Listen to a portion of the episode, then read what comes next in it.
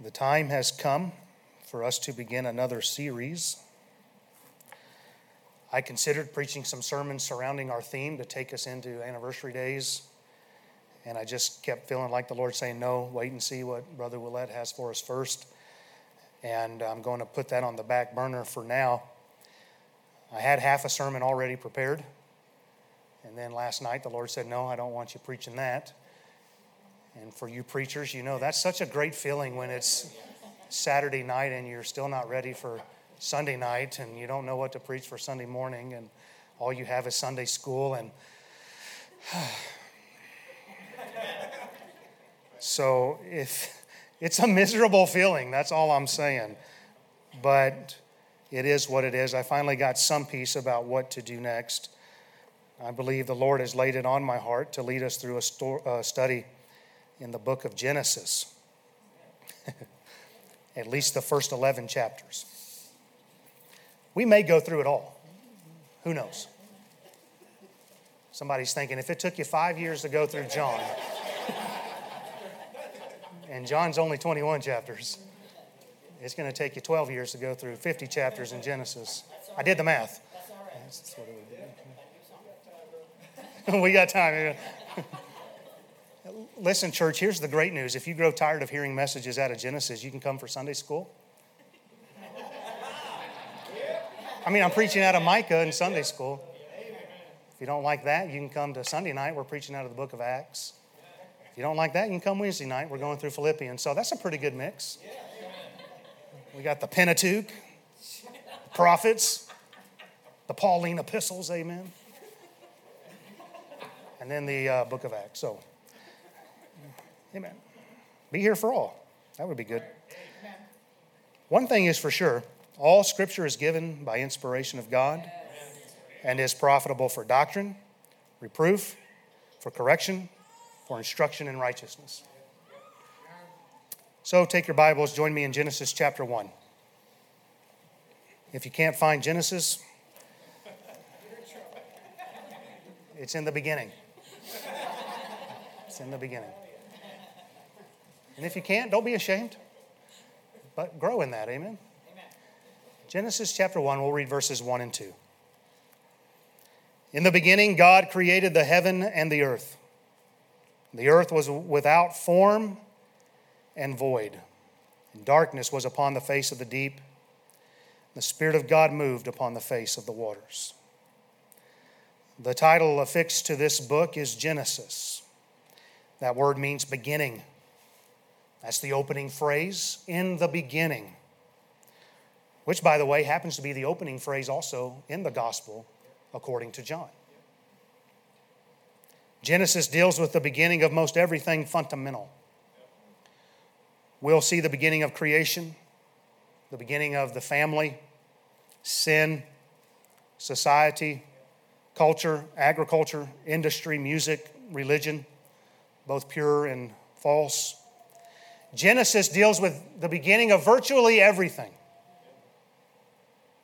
But there's one beginning Genesis never talks about. It never deals with the beginning of God. In fact, nowhere in the Bible does it ever try to deal with where God came from, because God has always existed. He has no beginning. In fact, God not only has no beginning, He has no end. And so from the beginning of the book of beginnings, we find He begins His word with controversy. And He says, in the beginning, God. Immediately the question goes to, where did God come from? This is a question which has perplexed many down through the ages. I know at one point in my childhood, I was laying there in bed going, where in the world did God come from? I think we've all probably asked that question at one point or another. Some people can't fathom the idea of God having no beginning. In their mind, it makes no rational sense intellectually. If we're talking about an almighty God, the Creator, do we really want that question to have an explainable answer? The answer would have to be no, because if we are on search for God Almighty, then if God had a beginning, then our God would be responsible to the one who gave him a beginning. Where would God's authority have come from? Who is so powerful that he could have possessed the ability to create our God? And if God did have a beginning, then the Word of God would contain errors. The Bible says that our God is the only wise God. Yep. Yep. Amen. That there is none else beside him. There is none as holy as the Lord. Neither is there any God beside thee. I am the Lord, and there is none else. None of those statements could be true if God had been created. But why doesn't God at least try to explain to us the proof of his existence here in the beginning? Well, by giving us this creation account, God is showing us his existence. This is God's auto- autobiography, if you will. And if you were to write a book about yourself, would you spend eleven chapters trying to explain to me that you exist? No. By virtue of you writing, you exist. Look, if you're having a hard time with that, see me afterwards. God makes no attempt to explain to us how he has always existed before verse one. And he doesn't have to write of the proof of his existence before creation because we have the testimony of creation that proves his existence. Psalm nineteen, verses one through four. The heavens declare the glory of God, and the firmament showeth his handiwork. Day unto day, unto day uttereth speech. Night unto night showeth knowledge. There is no speech nor language where their voice is not heard. Their line is gone out throughout all the earth, all their words to the end of the world. Creation speaks of God. Now this statement, in the beginning, God created. It's absolutely foundational to our faith. If you don't get verse one right, you're going to have issues through the rest of this Bible. In the beginning, God created. What has been under attack? If we don't have faith in this opening statement in the Bible, then we become guilty of being able to pick and choose what it is we want to believe from God's Word.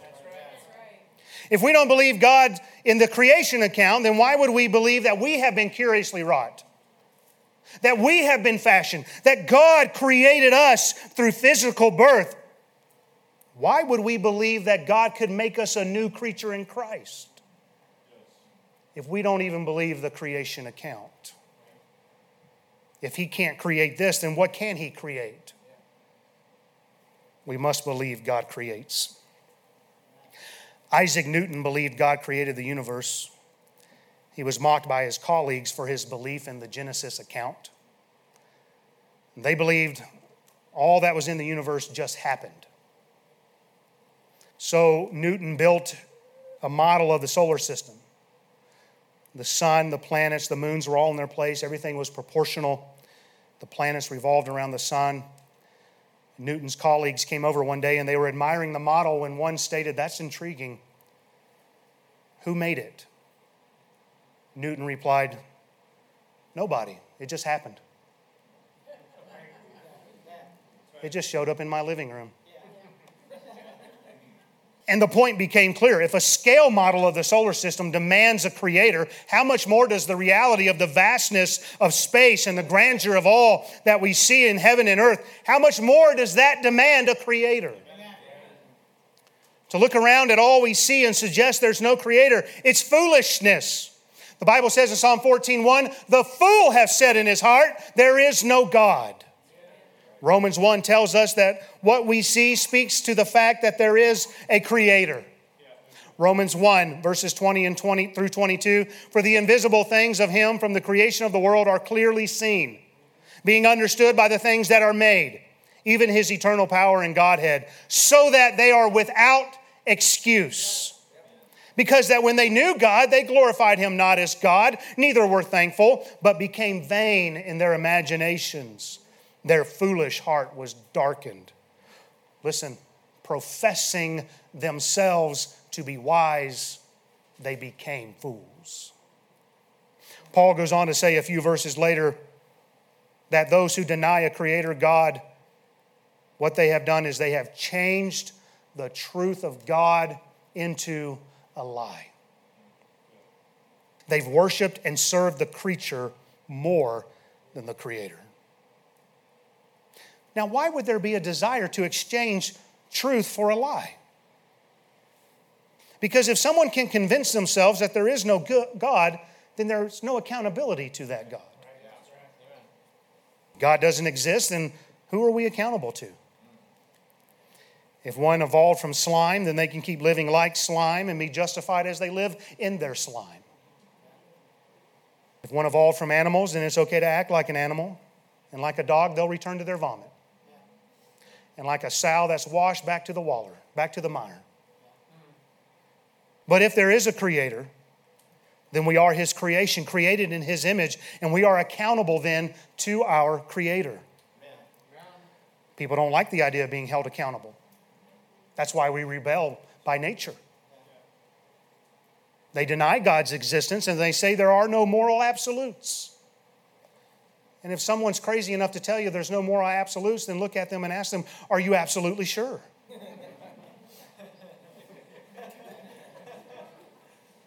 And then you can see the frustration come over their face. And so God doesn't have to waste time proving His existence because it's obvious.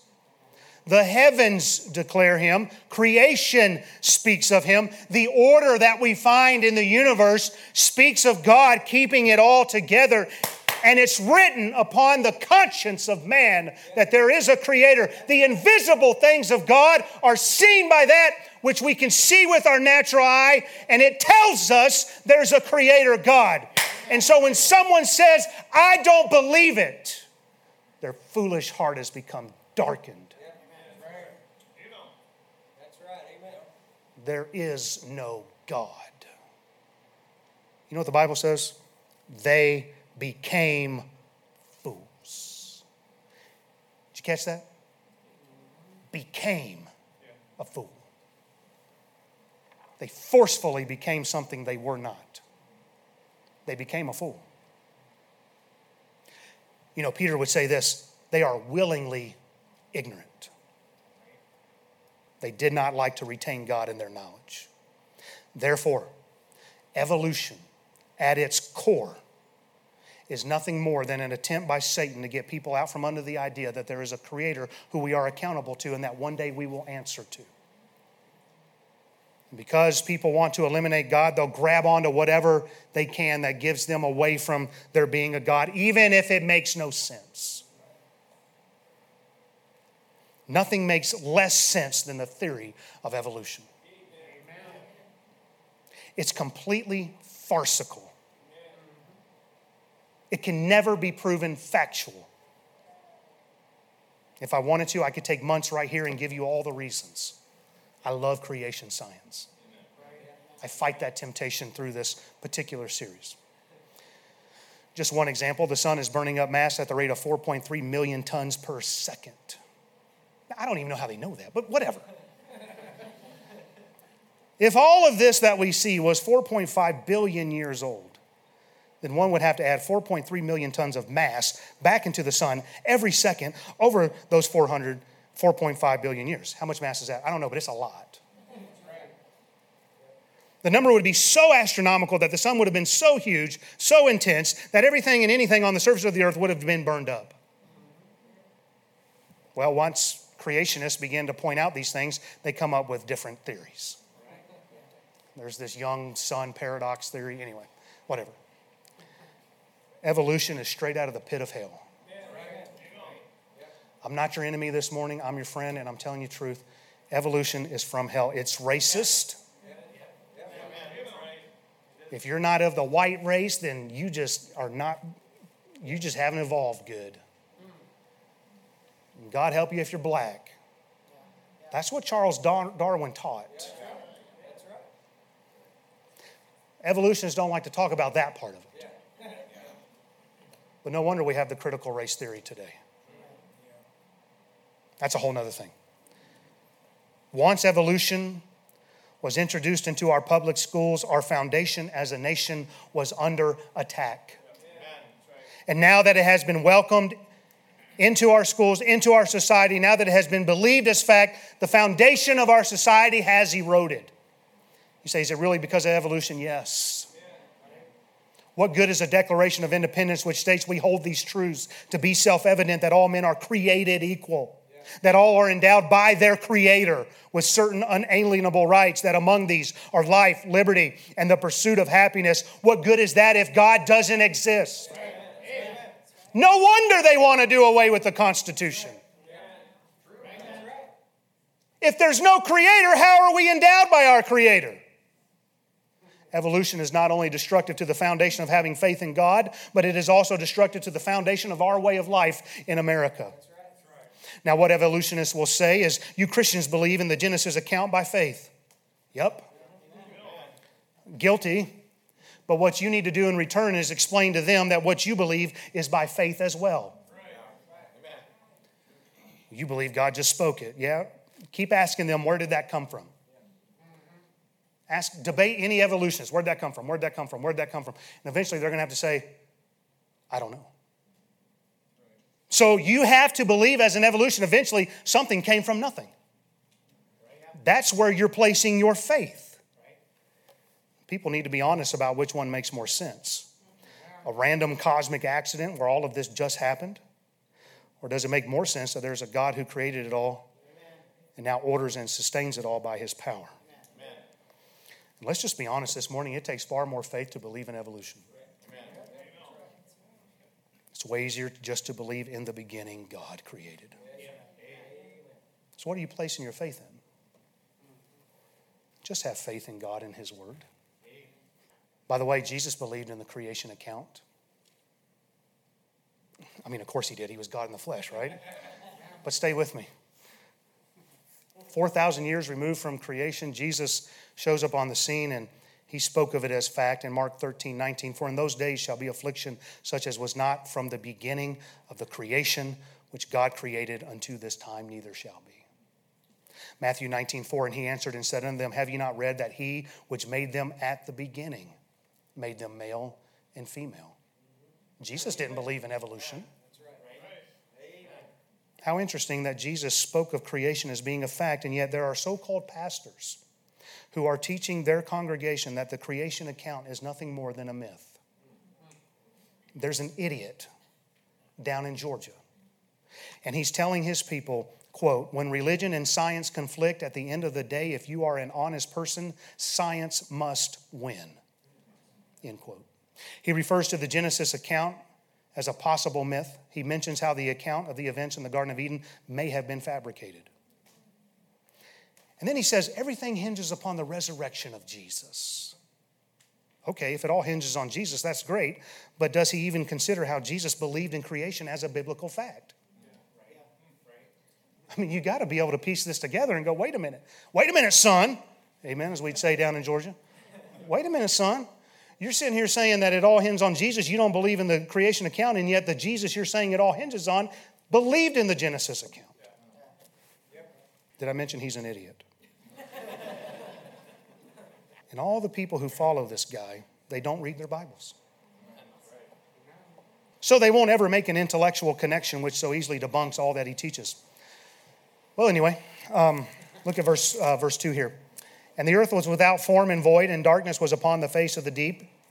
And the Spirit of God moved upon the face of the waters. Now, I don't want to get sideways here, but there's a theory out there that there's a gap between verses one and two. It's commonly referred to as the gap theory. This is where some people place the fall of Lucifer, um, the angels which followed him, the dinosaurs. Some people, I know one guy, he he wrote a book that he gave me, and he believed this is where Neanderthals come in. Um, the idea is that God always creates something good, but apparently something catastrophic happened in between these two verses to cause the earth to become without form and void. Like I said, I don't want to get sideways with you, but I wholeheartedly reject this teaching. I think the gap theory is nothing more than an attempt to make the Bible line up with so-called science yep, that's right. and an old earth. Say, are you a young earther? Yes, I believe the creation account, I believe we're six thousand years in. Amen. One of the major problems I have with this theory being taught is it demands death took place before sin entered the world. But that contradicts the Bible. Romans five twelve, wherefore as by one man sin entered into the world, and death by sin, and so death passed upon all men, for that all have sinned. First Corinthians fifteen twenty-one, for since by man came death. Genesis one one is simply stating what God did to mark the beginning as we understand it. In the beginning, God created the heaven and the earth. Then what follows from that verse is the process of Him creating. This is clearly seen by the word and, which begins verse two. In fact, the word and begins every verse in chapter one, with the exception of verse twenty-seven, which begins with the word so. And is a conjunction. Conjunction, junction, what's your function? Hooking up words and phrases and clauses. It still works. Schoolhouse Rocks, amen. And joins verse one and verse two together. It does not separate them. It does not say in verse two, and it came to pass, or and in the process of time, but it just says and. Verse two is a continuation of the thought in verse one. We wouldn't place billions of years in between verses two and three. So why would we do that between verses one and two? Verse two pictures for us the earth in the beginning of its creative state. I believe what we're getting here is a play-by-play, if you will. When God created the heaven and the earth, the earth was without form and void, but it wasn't fully done yet. To me, it's like Psalm one thirty-nine, fourteen through sixteen. I will praise thee, for I am fearfully and wonderfully made. Marvelous are thy works, and that my soul knoweth right well. My substance was not hid from thee when I was made in secret, and curiously wrought in the lowest part of the earth. Thine eyes did see my substance, yet being unperfect. And in thy book all my members were written, which in continuance were fashioned, when as yet there was none of them. When we were conceived, we didn't immediately look like we would when we would be born. There was a creation. God had created life. We had been conceived, but we were not yet fashioned. We had to be curiously wrought. We had to be made. I believe that's the same thing here in Genesis one two. The earth was kind of in this embryonic state where it still needed to be fashioned, yet being unperfect. And we'll see how God worked and fashioned that as we would go through this chapter. But notice in verse two, whether you agree with me on the gap theory, whatever, to me it's not a, a issue of contention or division or we got to break fellowship now. Somebody probably will, but anyway. Um, notice in verse two, I want you to see this by way of application as I as I bring this to a close. Notice in verse two that the Spirit of God moved. What we find is that before there is light and life, there must be the Spirit of God at work. God is showing the reader here right away the necessity of the Spirit's working in our life to fashion and to form us. Job thirty-three four says, the Spirit of God hath made me, and the breath of the Almighty hath given me life. John six sixty-three, it is the Spirit that quickeneth, the flesh profiteth nothing. The words that I speak unto you, they are spirit and they are life. Romans eight, one and two, there is therefore now no condemnation to them which are in Christ Jesus, whoop, whoop, whoop, who walk not after the flesh, but after the Spirit. For the law of the Spirit of life in Christ Jesus hath made us free from the law of sin and death. Understand, in our lost condition, in our lost state, uh, we, we are still created by God. He brought us physical life, amen? But without Christ, we are spiritually dead. We are not yet formed. We are void. We're empty. There's darkness. There's a veil. But once we give ourselves to the Creator for salvation, in Christ alone, through His blood, then the Spirit of God moves upon the face of our waters, as it were. And God says, let there be light. And in the light, the darkness flees, because darkness and light cannot cohabitate the same place. And then God, through the Holy Spirit, begins a work in us that brings us from this unformed, empty state, this void state, to where he takes up residence inside of us. And he quickens us. He gives us life. And what does God begin to do? He begins to conform us into the image of his Son by his power. These first two verses here in creation are a great picture of how God works in us. I want to ask you this morning, has God begun a good work in you? Do you know Christ as your Savior? You definitely have been created because you're here. I mean, you might be in that fringe group that's like, I don't know, you know, if I'm here really. Chances are you know you've been created and that you really exist. Amen. But have you experienced the new birth where the Spirit of God moves over you? Do you know the joy of no longer being empty and void? The joy of no longer having form and just lying waste? And God wants to do a work in you and through you, but you have to give yourself to him. If you don't know the Creator God today, then won't you come to him? Won't you ask him to save you and to fill you with his light and life and to conform you? Here's the good news this morning, folks. You don't have to stay in a darkened state. He can take the darkness away. You don't have to keep wishing things one day will get better. But you can go to Christ today and he'll save you. And he'll begin a work in your life. The problem may still be there, but you'll have peace. Would you allow the Spirit of God to move upon your life today? Let's pray.